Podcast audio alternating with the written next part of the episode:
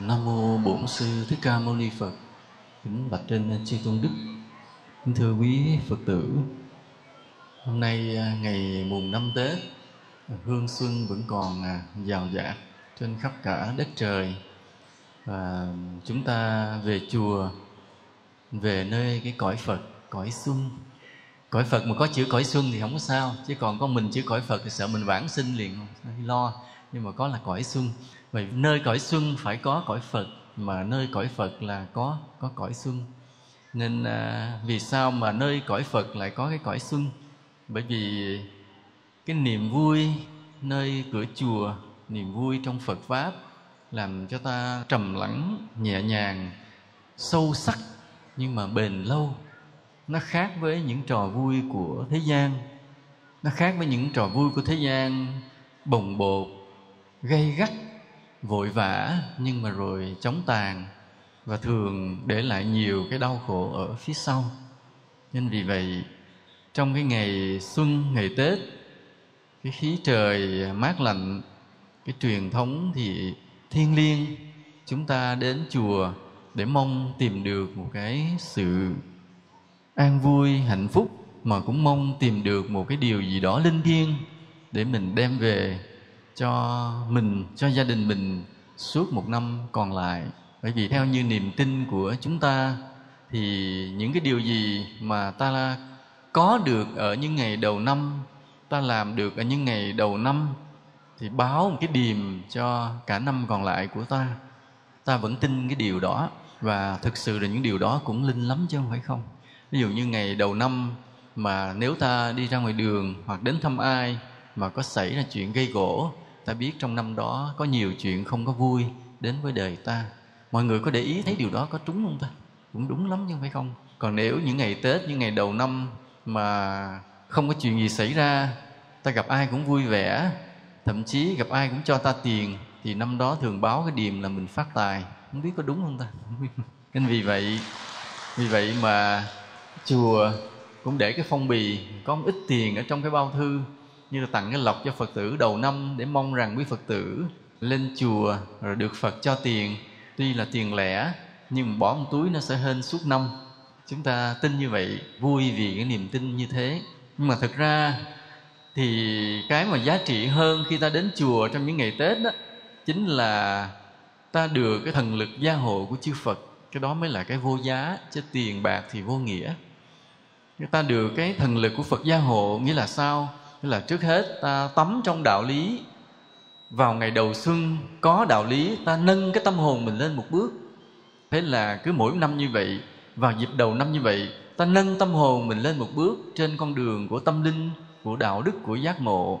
Đó là cái lợi cho ta. Cái thứ hai thật sự với lòng thành Của những ngày đầu năm thiêng liêng Thì khi ta đến ta lễ Phật Là ta được ta được công đức nhiều hơn là những ngày thường. Thực sự là như vậy ta được công đức nhiều hơn. Nên vì vậy là thường là những cái lời cầu nguyện của ta trong những ngày đầu năm trước chùa thường là có giá trị nhiều và có hiệu quả nhiều hơn. Như thầy, vậy là thầy thường hay tin nhân quả, là ta gieo cái nhân lành thì ta sẽ được cái quả lành. Đó. và những cái chuyện linh thiêng thì có, thường là thầy giấu đi thì không có nói. Ví dụ nhiều người đến chùa cũng được nhiều cái sự linh thiêng, hay đem về kể lại cho thầy nghe mà nghe xong thì bắt im lặng, không được nói lại cho người khác. Vì thầy không thích những cái điều mà có vẻ linh thiêng đó, mà được kể ra nhiều, thì dễ làm cho ta mê tín, mặc dù là những cái điều linh thiêng nó nhiều lắm. Ví dụ như có một nhóm phật tử vậy, đi lên chùa lễ phật rồi đi về liền, không bao giờ nghe pháp. Thầy mới hỏi, ủa, sao lên chùa mà không nghe giảng, rồi làm sao biết tu? Nói dạ tụi con năm nào mà không lên chùa mà lễ phật cái làm ăn không được trên ráng tụi con phải lên chùa lễ phật đến năm nay làm ăn được. Không biết đạo lý gì hết. Nghe một câu rất là lãng nhách nhưng mà họ lại có được cái kết quả gì đó khiến họ có cái niềm tin rất là lạ. Nhưng mà thầy chỉ ghi nhận những điều đó rồi đúc kết ra thành những cái đạo lý. Mà để biết rằng thực sự là trong cái cõi phật, cái cõi xuân này là cái sự linh thiêng màu nhiệm là có thật chứ không phải là không. Để vì sao mà ngày xuân, ngày tết ta đến chùa ta cảm nhận được cái sự linh thiêng hơn ngày thường. Bởi vì chính lòng ta, chính lòng ta lòng ta ở chỗ nào là chỗ cái những cái ngày đầu năm ấm cúng thiêng liêng thế này, ta đã không quăng mình vào những cái cuộc chơi, những cái trò chơi, những nơi vui chơi tầm thường, tẻ nhạt, vô bổ của thế gian. Ta không đến cái sòng bầu cua cá cọp, ta không đi đánh bài, ta không đi nhậu mà ta đi chùa. Nói không biết có đúng không biết có ai đi đánh bầu cua cá cọp chưa kìa no. ta không quăng mình vào những cái trò chơi tầm thường đó mà ta dành cái thời gian thiêng liêng của ngày đầu năm ta đến chùa. Nên phải biết rằng lòng ta rất là thành kính. Lòng ta có thiện căn, lòng ta có đạo đức. Chính vì cái lòng ta như vậy mà cái việc đến chùa đầu năm trở nên linh thiêng, mầu nhiệm. Và những lời cầu nguyện của những ngày đầu năm thường cho ta có cái kết quả tốt hơn, đẹp hơn. Đó là như vậy. Nên đây là cái phần thưởng cái sự linh thiêng màu nhiệm đó, nó là phần thưởng cho chính tâm hồn của ta, cho chính tấm lòng của ta trong cái ngày đầu năm như vậy. Nên vì vậy là trước khi vào bài pháp, thầy cũng đại diện cho chùa, chúc cho tất cả chư tôn đức. Tôn đức thì được tu hành tinh tấn, làm được nhiều phật sự, nha, thu hoạch được nhiều cái thành công trong cuộc sống tu hành của mình. Và chúc cho quý phật tử cùng với gia đình của mình được nhiều may mắn trong năm mới gia đình được nhiều sức khỏe làm việc gì cũng thành công.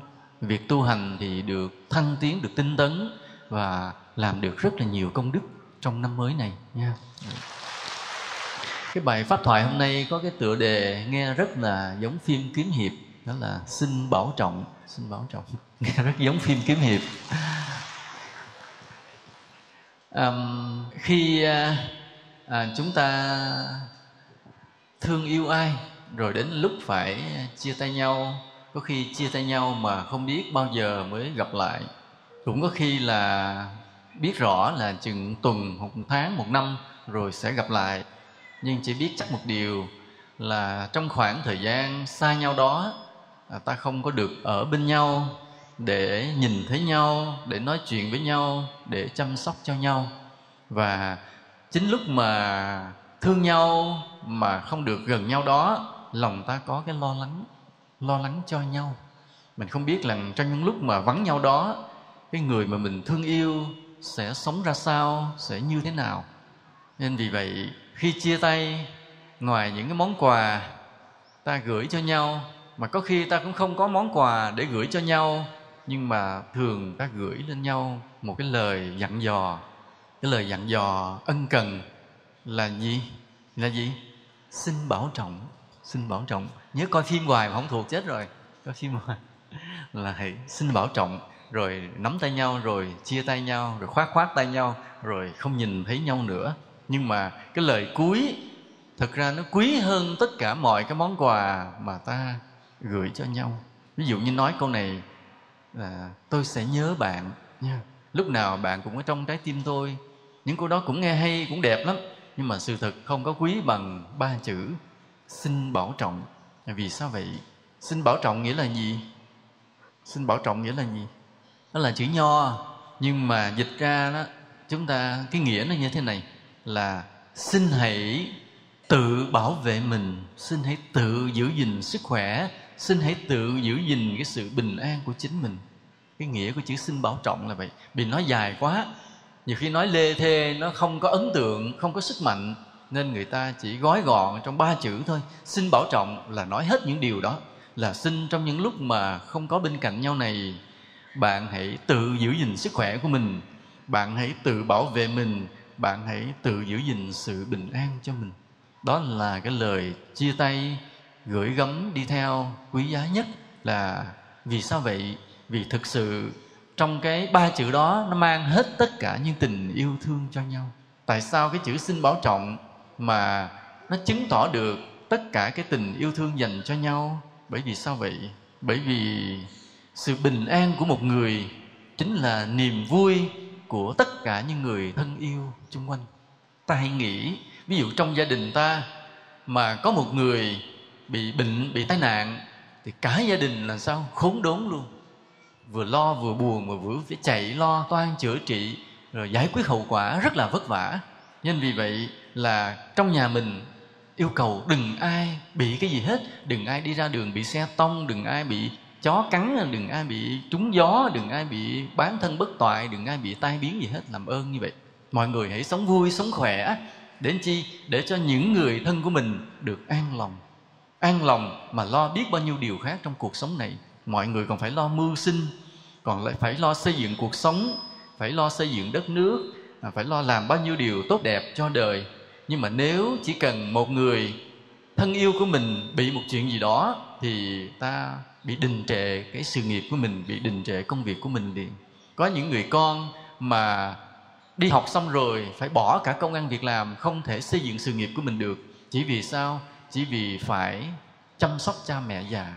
Bệnh rồi không còn làm gì được nữa mà không ai lo nữa là mình phải bỏ luôn sự nghiệp chỉ vì về lo cho cha mẹ đó là cái đạo lý Việt Nam. Họ không đưa cha mẹ vào viện dưỡng lão, mà muốn tự mình chăm sóc, mà lúc đó đành phải bỏ luôn cả sự nghiệp.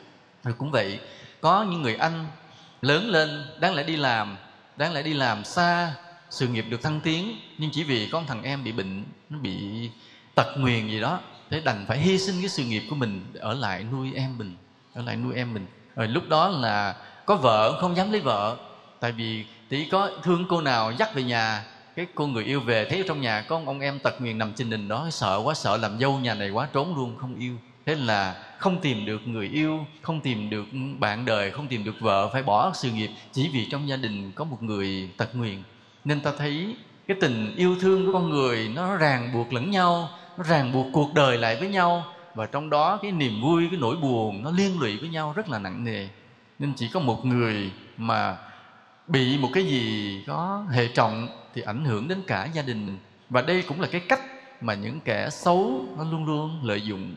Ví dụ ta xem phim ta thấy là lúc đó có một anh lĩnh làm trong cái kỹ thuật về hàng không quân đội của một cái nước bắc âu. À, cái nước là nước đan mạch. Nước này họ có một kỹ thuật về cái phi cơ chiến đấu về cái vũ khí rất là đặc biệt.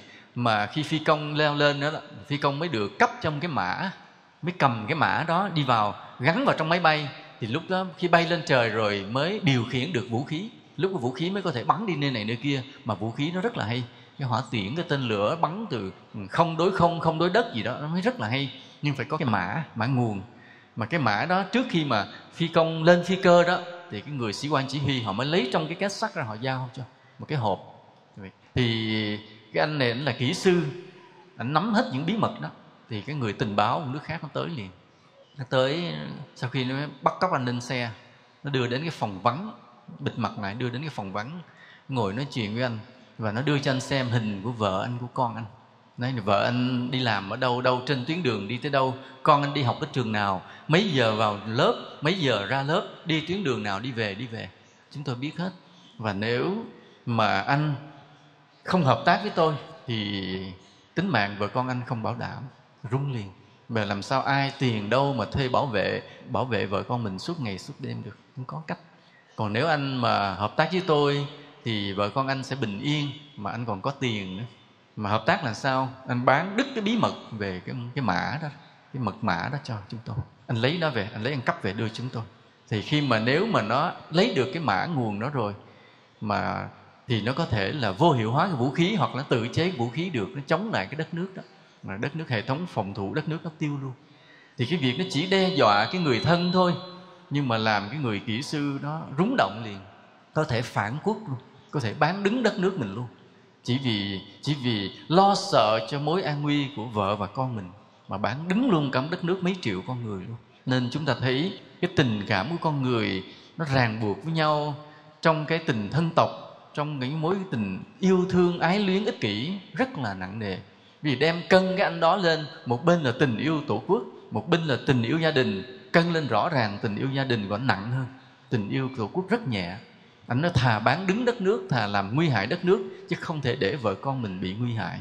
Nên ta thấy là con người ta vì cái tình yêu riêng tư đó rất dễ trở thành kẻ tội lỗi. Mà trong đất nước này, trong cảm đất nước này, được mấy con người mà khi đem lên cân, cái tình yêu tổ quốc lại nặng hơn cái tình yêu gia đình. Được mấy con người? Rất là ít, phải không? Rất là ít như ta nghe kể chuyện, trong cái chiến tranh, trong những cuộc kháng chiến mà giành độc lập của đất nước ta, có một nữ du kích thì trong rừng thì bà có chồng, bà có con có con nhỏ, thì cũng phải cả đơn vị cũng phải dắt díu mà nuôi luôn. Nhưng một lần đó bị địch đi ruồng bố, cả đơn vị bồng luôn đứa nhỏ chạy luôn xuống hầm núp luôn. Thì lúc đó là ở trên là địch đi tới. Khi đi tới vậy đứa bé chợt nó khóc. Mà nếu nó khóc thì chuyện gì xảy ra? Cả hầm chết hết, phải không? Nếu họ phát hiện được cái là châu hầm bí mật mà núp vậy là nó quăng trái lựu đạn xuống chết hết. Thế bà mẹ bóp mũi con mình chết luôn, để cho im lặng mà cứu được 10 người đồng đội. Thì những cái trường hợp như vậy là là bà đã đem cân. Cái tình yêu thương đứa con, nó phải nhẹ hơn cái tình yêu tổ quốc, phải nhẹ hơn cái tình yêu đồng đội.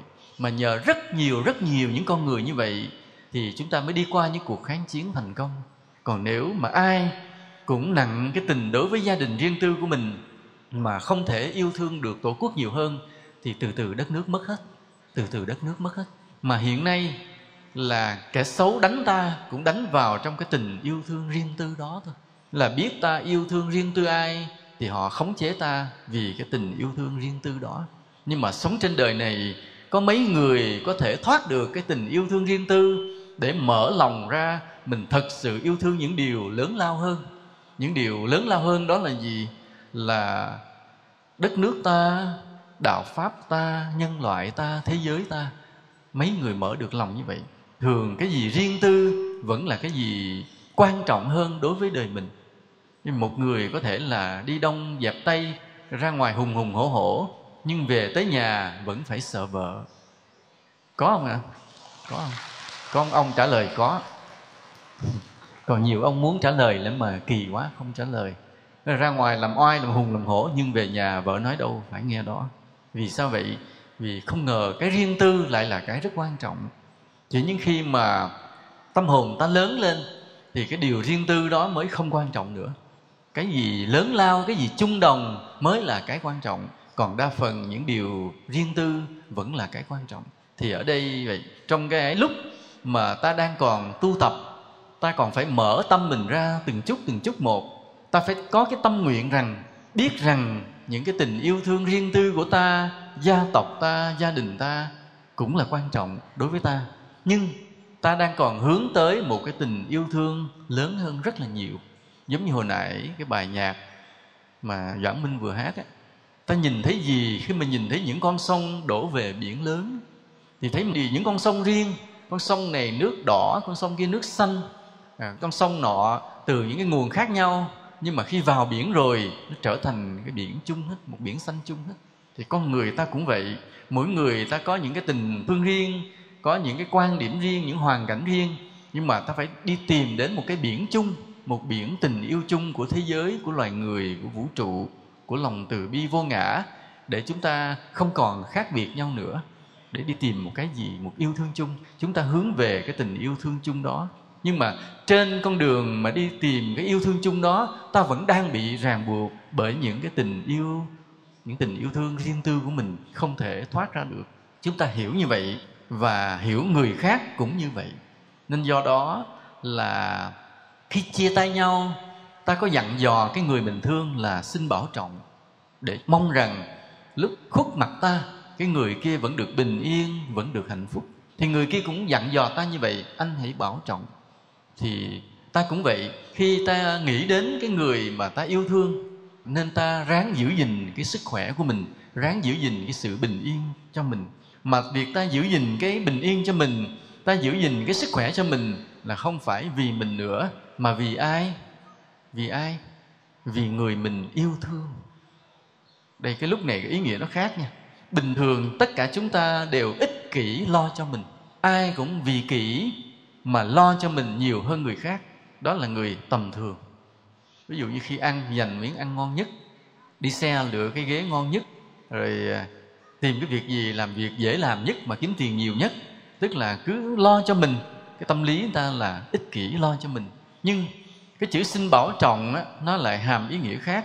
Khi mà ví dụ như bây giờ ta trời mưa gió lạnh lẽo à, ta muốn đi một cái công việc nào đó nhưng mà ta thấy mưa gió lạnh, đáng lẽ là nếu ta đi thì có thể bị cảm, bị bệnh. Thì ta nhớ tới cái người mà yêu thương ta, đã dặn dò ta lúc chia tay. Anh hãy bảo trọng. Vì cái người đó ta nói là nếu mà ta bệnh, cái người đó sẽ buồn. Nên thôi ta không đi. Đợi nán cơn mưa đã tạnh.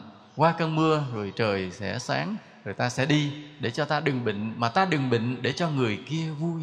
Nên cái việc mà ta giữ sức khỏe ta ta giữ sự bình an của ta là không phải là cho ta nữa, mà cho những người yêu ta.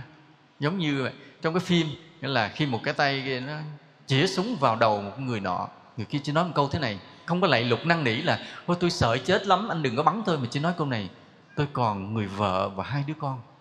Nghĩa là họ không sợ chết, mà chỉ sợ vợ và hai đứa con sẽ buồn nếu người kia bóp còi. Chết. Người ta thấy thì đó, vì cái tình yêu thương vì cái niềm vui của người mà ta yêu thương, nên ta phải bảo vệ sự bình an của chính mình. Và cái, lúc này, cái việc mà ta tự cẩn thận sống một cái gì cũng dè dặt, cũng cẩn thận, cũng cân nhắc để bảo vệ sức khỏe mình, bảo vệ sự bình yên của mình là không phải cho mình nữa, mà cho những người yêu thương của mình. Thì như vậy là đạo đức ta đã vượt lên một bước rồi. Nên trong cái câu mà xin bảo trọng, mà ta nhớ cái câu xin bảo trọng đó, để ta biết giữ cuộc đời mình thì thật ra đạo đức ta đã tăng lên một bậc. Dù rằng nhìn vô thì thấy giống như một người ích kỷ là chỉ biết lo cho mình. Và như vậy, nó khác với một cái người ích kỷ. Chỉ lo cho mình thì cái người đó sẽ có lúc sống bừa bãi, bất cần đời, lao vào trong nguy hiểm, lao vào trong sa đọa. Ví dụ ví dụ như một người con mà được cha mẹ nuông chiều không có dạy dỗ, cái người con đó quen cái tật là chỉ sống cho mình không có sống vì bố mẹ. Bởi vì sao? Vì từ nhỏ muốn cái gì là bố mẹ chiều cái đó. Cái người đó không còn có ý nghĩ sống cho người khác nữa. Lớn lên dần, lớn lên dần, chỉ biết sống cho mình mà thôi. Thì cái người như vậy là tưởng rằng vì họ ích kỷ, họ sẽ lo cho họ. Không. Chính cái người ích kỷ đó lại là người sẽ sống bừa bãi, sống buông tuồng, đôi khi nguy hiểm. Vì sao? Ta theo dõi đứa bé đó, ta sẽ thấy nó lớn lên một chút, nó thích làm theo ý mình đến lúc nào đó bạn bè rủ nó đua xe thì nó sẽ đua xe. Nó xin cha mẹ một chiếc xe. Cha mẹ xin gì cũng chiều cho nó một chiếc xe. Ra ngoài nó xoáy nòng, nó đôn dên gì đó không biết để chạy, đua đua bỏ thắng chạy. Như vậy cái hành động của nó có thể dẫn nó tới nguy hiểm, chết người. Nhưng mà nó không cần. Nó không cần là cha mẹ nó buồn hay không, nó chỉ cần biết nó đã hay không nó chỉ tìm vui cho mình thôi. Và như vậy là thấy rõ ràng cái người mà sống liều lĩnh bất chấp cả cái hiểm nguy của mình lại chính là người ích kỷ. Còn vậy như một đứa bé khác, một đứa bé lớn lên vậy bạn bè rủ nó chạy xe đua xe, nó khước từ liền. Nó từ chối bởi vì sao? Bởi vì nó biết rằng nếu nó xảy ra chuyện gì thì người đau khổ trước hết là ba mẹ.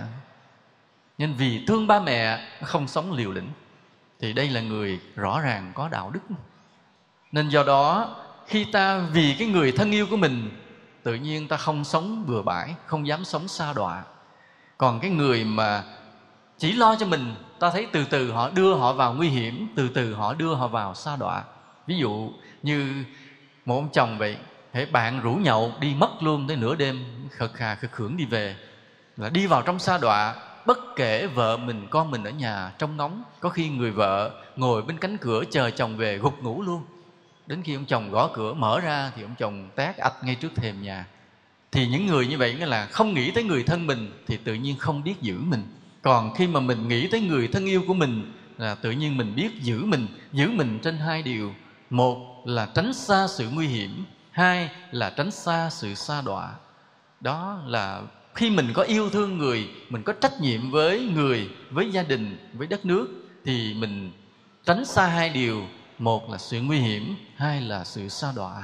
Còn cái người mà ích kỷ chỉ biết lo cho mình, tưởng rằng họ sẽ tự bảo vệ họ tốt, không. Những người đó sẽ tự quăng mình vào nguy hiểm và xa đọa.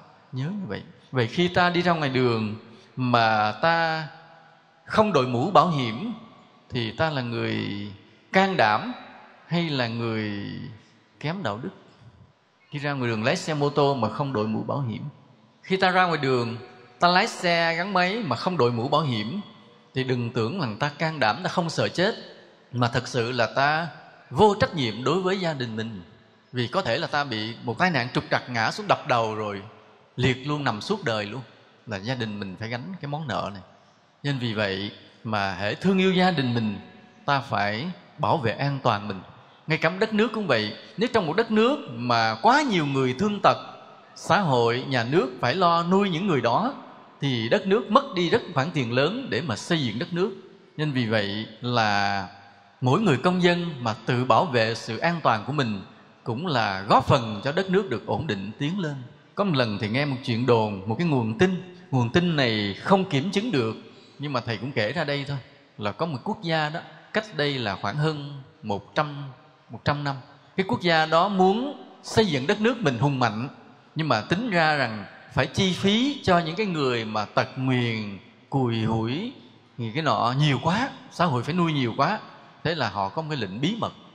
Trong đó những cái giới mà lãnh đạo mà độc tài bí mật là trong một đêm đưa hết những người tật nguyền đó lên xe đi đi ra khỏi cái làng quê, khỏi nhà họ, gia đình không biết đi đâu.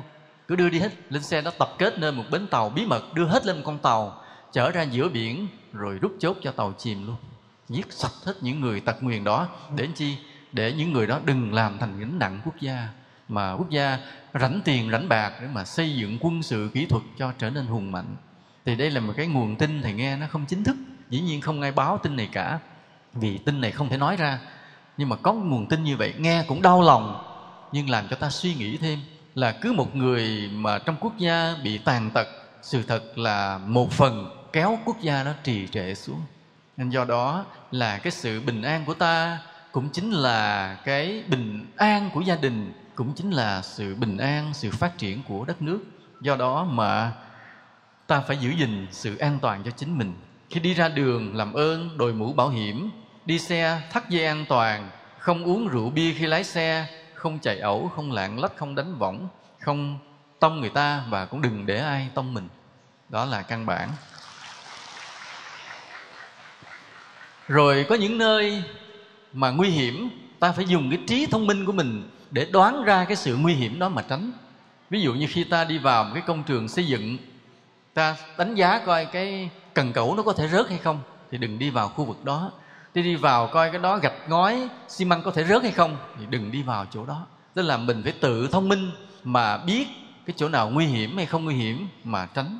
Và ta tránh cái điều đó, bảo vệ cho mình nhưng cũng là bảo vệ cái niềm vui cho gia đình mình, bảo vệ cái sự bình an cho đất nước mình. Rồi ta đi qua sông nước, qua phà, qua tàu. Đừng có thấy vui quá mà cứ leo mé lan can đứng cho vui, rỡ sảy chân rớt xuống dưới. Không ai nhảy xuống cứu kịp giữa con sông nước chảy xiết. Vì vậy là cứ bước lên tàu, lên phà, cứ suy nghĩ, lỡ phà chìm thì mình phải làm sao? Mà liếc liếc nhìn chỗ nào có cái phao để ý trước một cái. Đó là mọi cái thứ là như vậy hoặc là ta đi vào một cái khu rừng thì ta phải đánh giá mức độ nguy hiểm của khu rừng nó như thế nào rắn rít bò cạp rồi có nhiều hay không và mình phải chuẩn bị những thứ gì trước khi đi vào rừng. Chứ để vô, vô đó rồi để như cọp ăn giờ cọp thì hết rồi người ta bắn hết rồi. Nhưng mà rắn còn rỡ rắn cắn rít cắn là sao? Thì ta phải luôn luôn có cái biện pháp để thủ thân để phòng thân của mình. Vì cái sự an toàn đó chính là niềm vui của của gia đình ta. Hoặc là đến một cái cảnh đẹp thác nước chảy xiết dốc đá treo leo cái thích ngồi để lãng mạn, thơ mộng đó, ngồi hai chân thò dưới dốc đá, thò dốc đá treo leo, chụp hình, chụp đồ, mà chỉ cần rùng mình trật chân cái rớt bay luôn xuống dưới vực chết liền. Cái đó là chỉ sống cho mình mà không nghĩ tới người khác, tự đưa mình vào vào nguy hiểm. Hoặc là biết ở khu đó là có cái dịch bệnh, đang có bệnh mà dịch heo tay xanh, bò, lông móng là cúm da cầm, mà mình cứ thích ham vui đi vào đó chơi, lỡ mà nhiễm bệnh cúm da cầm rồi về cái rung như con gà, thành ra bệnh mà chết. Hoặc là đi vào bóng đêm, là tối xuống, có những nơi thiếu đèn đường, là những nơi đó nhiều khi có giặc, có cướp, không an toàn, thôi ta đừng tránh, đừng đi. Tức là ta phải dùng cái thông minh của mình để mà tự đoán được cái nguy hiểm mà tránh xa. Mà khi biết cẩn thận tránh xa những điều nguy hiểm đó, để bảo vệ mình đó, cũng chính là bảo vệ niềm vui cho cho gia đình mình nó không phải là chỉ trong ngày tết mà ta cẩn thận, mà đây là suốt cuộc đời còn lại. Ta sống với tinh thần trách nhiệm rất là cao, với bản thân mình. Bởi vì không phải ích kỷ, mà đây là cái đạo đức, đây là sự bình an cho tất cả gia đình của chúng ta. Rồi một điều nữa, ta phải tránh xa những nơi xa đọa tội lỗi. Vì ta đi vào trong đó ta vui, nhưng mà bao nhiêu người thân yêu của ta sẽ buồn. Nên vì vậy mà hãy tránh xa những nơi xa đọa ví dụ như một cái vũ trường nhảy nhót lung tung, đầy tràn ngập những thuốc phiện, thuốc lắc. Những nơi đó ẩn chứa những tội lỗi. Ta vào đó ta vui đó, ta nhảy nhót, ta chích chót ta vui đó. Nhưng mà tất cả những người thân yêu của ta sẽ sẽ buồn. Và vì vậy đừng vào đó. Hoặc những nơi mà game điện tử, cứ thi đua đánh với nhau, chơi trò với nhau, nhưng mà nghiện ở trong đó, chìm trong đó, mất cả tương lai, mất cả cuộc đời, không học, không hành gì nữa. Và sao? Ta vui đó, nhưng cuộc gia đình ta sẽ buồn, cuộc đời ta sẽ sẽ tiêu. Hoặc là có những đứa bạn xấu, nó rủ rê ta đi đầu này, rủ rê ra đầu kia. Ban đầu nó bao mình, nhưng về sau nó bắt mình phải kiếm tiền bao lại. Rồi cuối cùng là gì? Cả nhóm rủ nhau đi cướp, đi trộm. Thành ra những cái băng nhóm. Thì mới ban đầu những cái tình bạn đó, những tình bạn đồng trang lứa đó làm ta vui. Nhưng mà thực sự đó là nguy hiểm, đó là xa đọa. Cái tâm lý con người thích có niềm vui bạn bè vì sao vậy? Vì tình cảm bạn bè không có ràng buộc. Ví dụ đối với người trên cha mẹ mình thì mình phải kính trọng trong đó nó có cái trách nhiệm hơi ràng buộc. Đối với người dưới mình thì mình phải tự trọng để cho mấy đứa nhỏ nó kính trọng mình. Nên phải có sự giữ gìn ràng buộc. Nhưng mà đối với bạn bè trang lứa thông cảm nhau cái không ai phải buộc ai kính trọng ai lại sống rất là dễ chịu. Nên con người có một cái mảng tình cảm rất cần đó là tình bạn bè ai cũng cần cái tình đó hết. Và ta thấy rất nhỏ, ví dụ đứa nhỏ trong nhà nó vui với cha với mẹ một phần, nhưng mà gặp một đứa nhỏ nhỏ bằng nó hai đứa nó chơi với nhau rất là thích. Cái tình bạn bè nó là một cái nhu cầu lớn của con người, nhưng nó cũng rất nguy hiểm. Nguy hiểm bởi vì sao? Bởi vì có những đứa bạn nó ranh mảnh, nó tinh khôn, nó lôi kéo ta vào những cuộc chơi xa đọa, làm cho ta cuối cùng trở thành kẻ phạm tội. Nên vì vậy vì vậy là vì yêu thương gia đình mình mà ta biết chọn bạn mà chơi. Mà nếu phải có duyên với đứa bạn xấu, thì hãy kéo nó về con đường tốt, tìm cách cảm hóa nó trở thành người tốt. Đó là cái bảo trọng mình, mà cũng là giữ gìn cái niềm vui cho gia đình mình, vân vân. Mà hiểu điều đó thì ta thường đến những nơi nào? Ta thường tìm đến những nơi được tu dưỡng, được rèn luyện. Đến những nơi mà nơi đó ta sẽ nhận được cái nguồn đạo lý để ta tu tập, nâng cái tâm hồn mình lên, nâng cái cuộc đời của mình lên. Là chúng ta hướng về cái đạo lý vô ngã, từng bước trong cuộc sống, thấy mình không là gì cả, để có thể trải lòng yêu thương được mọi người, để có thể trải lòng hiểu được tất cả mọi người. Khi ta nhẹ cái bản ngã mình xuống, thì tự ta yêu thương được mọi người và ta thông cảm được mọi người nơi nào dạy cho ta cái đạo lý đó, ta sẽ tìm đến. Nơi nào mà dạy cho ta cái ý chí mạnh mẽ để có thể nói không với cái xấu. Nơi nào dạy cho ta cái ý chí mạnh mẽ để ta rèn luyện cái sức khỏe cơ thể của mình, thì những nơi đó ta sẽ tìm đến. Chứ ta không dạy khờ mà tìm đến những cái nơi nguy hiểm và những nơi xa đọa, vì ta biết rằng nơi đó mình vui nhưng bao nhiêu người chung quanh mình sẽ buồn và trách nhiệm của ta sống là không phải sống cho mình, không phải sống cho ý thích của mình, mà sống vì hạnh phúc của những người chung quanh mình. Một điều nữa là ta phải luôn luôn tạo nhiều công đức để cái công đức đó biến thành cái áo giáp bảo vệ cho mình. Trong cái đêm mà phật sắp thành đạo, ma vương hiện ra đủ cách để quấy phá phật. Phật có nói với ma vương thế này, ngươi không làm gì được ta bởi vì công đức mà ta đã làm đối với chúng sinh trong vô lượng kiếp là quá nhiều, và những công đức đó bảo vệ ta. Cái ma vương mới cải bướng, ma vương mới cải bướng mới nói rằng, ai làm chứng với ngài rằng là ngài làm công đức được vô lượng để đủ sức mà cản được sự chống phá của ta? Thì lúc đó đức phật mới nói, đất làm chứng cho ta. Bởi vì nơi từng cái tất đất này đều là những nơi mà ta đã gieo rắc tình thương và ân nghĩa, công đức đối với chúng sinh. Mỗi một tấc đất trên cõi đất này đều là nơi ta đã gieo công đức với chúng sinh. Đức phật nói như vậy, đất làm chứng cho ta. Bỗng nhiên ngay lúc đó, có một thần hiện ra, tức là thần thổ địa đó. Ông hiện ra, ông nói rằng là, tôi làm chứng rằng sa môn gotama trong vô lượng kiếp đã làm vô lượng công đức đối với chúng sinh và công đức nó trở thành cái áo giáp bảo vệ ngài. Không ai có thể xâm hại được. Nói rồi thổ thần biến mất. Đó là một cái câu chuyện ở trong kinh ghi lại như vậy. Nên ta thấy rằng, đừng nghĩ rằng là cái áo giáp này sẽ bảo vệ ta. Đừng nghĩ rằng là trời đất này có thể bảo vệ ta. Đừng nghĩ rằng có một cái lực lượng bảo vệ nào có thể bảo vệ ta. Thực sự, tất cả chỉ là tương đối thôi. Bảo vệ tương đối thôi. Còn cái bảo vệ ta thật sự chính là cái công đức của ta trong quá khứ. Từng những điều mà ta giúp đời từng những điều ta giúp người, thành cái áo giáp bảo vệ ta. Ví dụ như trong một kiếp xưa, cái ta thấy một đứa bé, nó nó rơi xuống nước, cái ta nhảy xuống ta cứu nó lên. Thì chỉ một lần ta lao xuống nước ta cứu một đứa bé, thoát cái chết, thì phải biết rằng đâu khoảng tới chừng hai chục kiếp, tới ba chục kiếp, thì không ai có thể giết ta được, không ai có thể làm hại ta được vì ta đã cứu được một mạng người. Và cái nhân quả đó kéo dài tới hai ba chục kiếp, ta luôn luôn được bảo vệ. Trừ khi nào mà trong hai ba chục kiếp đó, ta khùng khùng, ta khờ khờ, ta đi giết ai, thì phước kia mất liền. Bắt đầu cái sự nguy hiểm, cái tai họa bắt đầu dồn dập tới ta trở lại. Chứ còn mà nếu ta đã cứu người rồi, thì cái phước bảo vệ ta rất là lâu.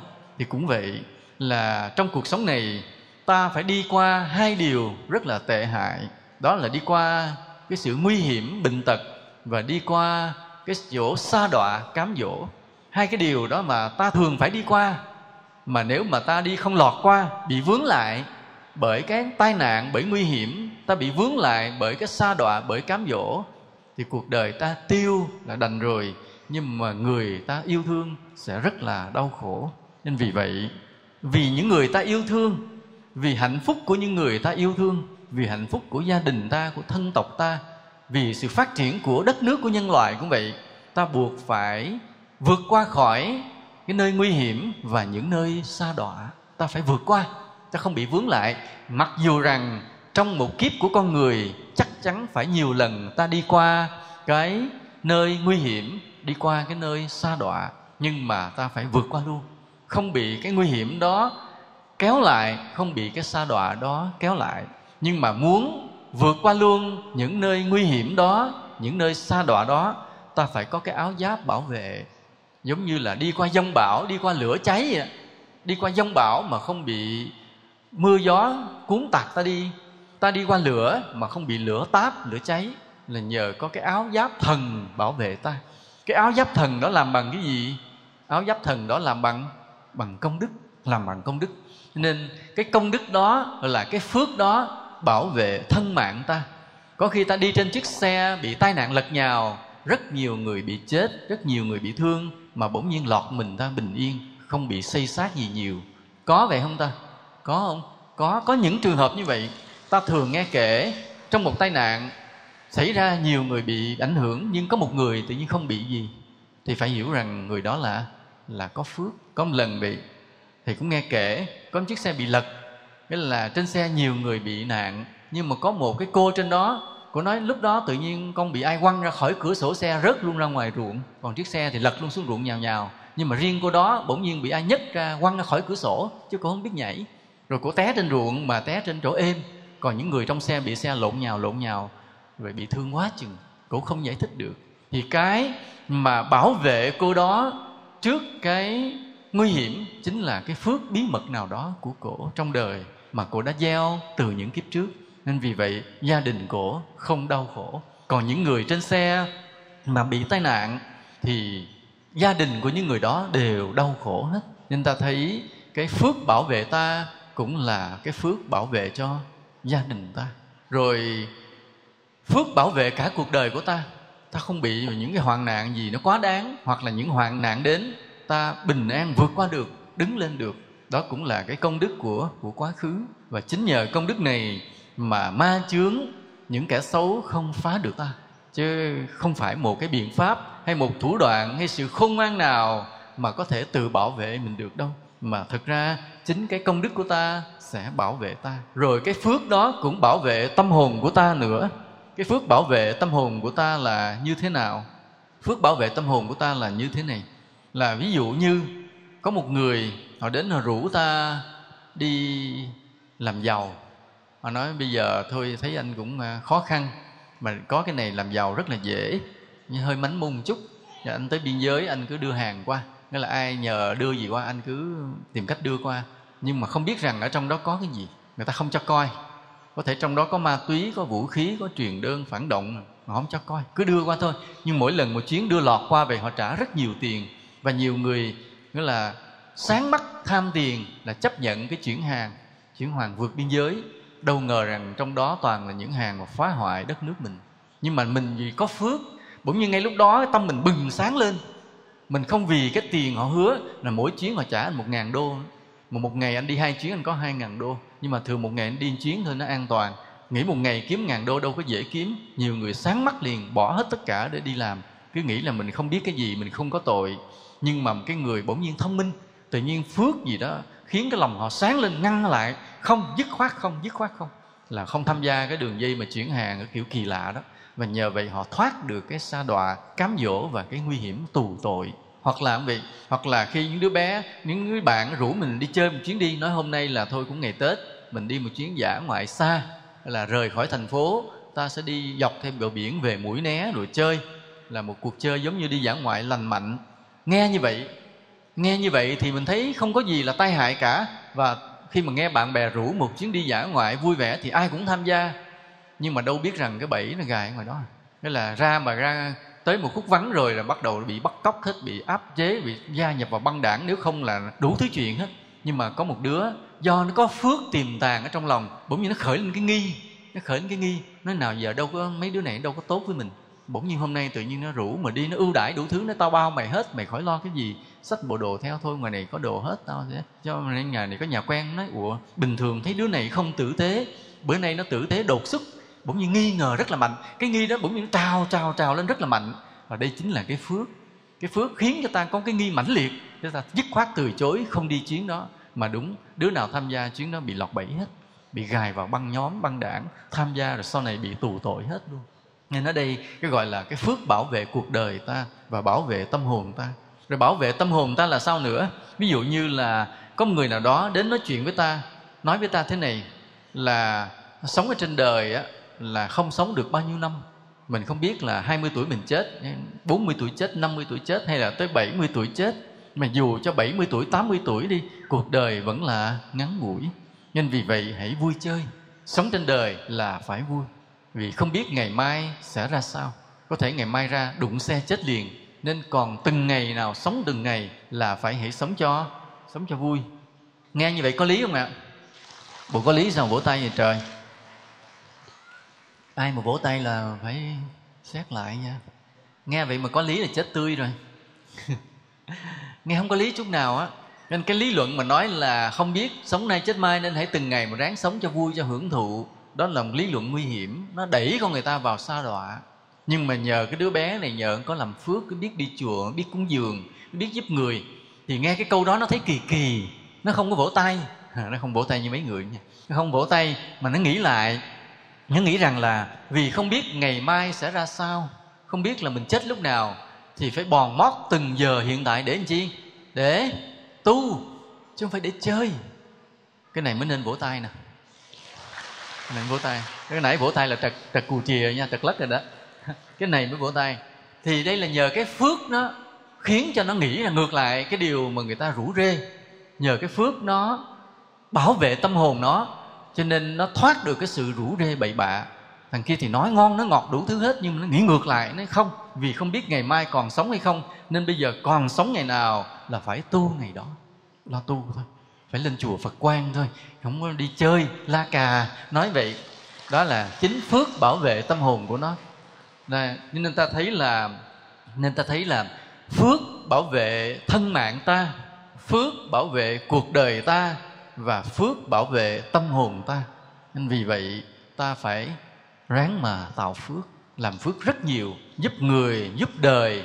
Lúc nào làm được điều gì tốt là phải ráng hết sức mình không được lười biếng vì cái người lười biếng rồi, từ từ hưởng hết phước rồi, cuộc đời mình bấp bênh, ai hại mình cũng được hết.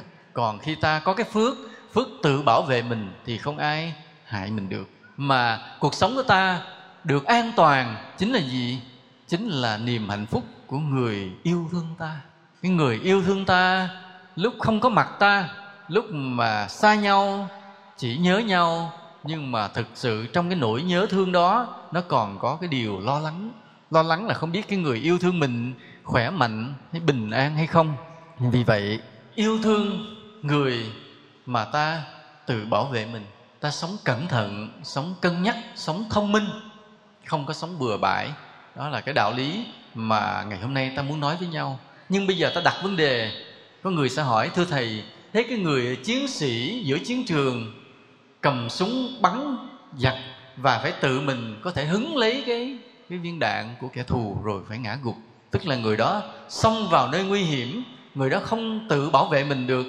Thì như vậy có sai với cái đạo lý mà thầy vừa nói là hãy bảo trọng hay không? Có không?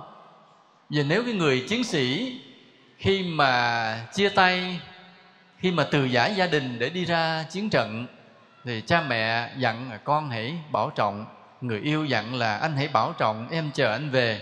Thế là vì nhớ cha mẹ mình dặn mình bảo trọng anh chị em dặn mình bảo trọng người yêu dặn mình bảo trọng. Thế ra mà tới quân giặc ở đâu là chui núp đó hết. Thế mà thấy giặc đằng kia đằng này chui trốn hết. Thì như vậy có đúng là đạo lý là bảo trọng không ạ? À? đúng vì làm sao giờ?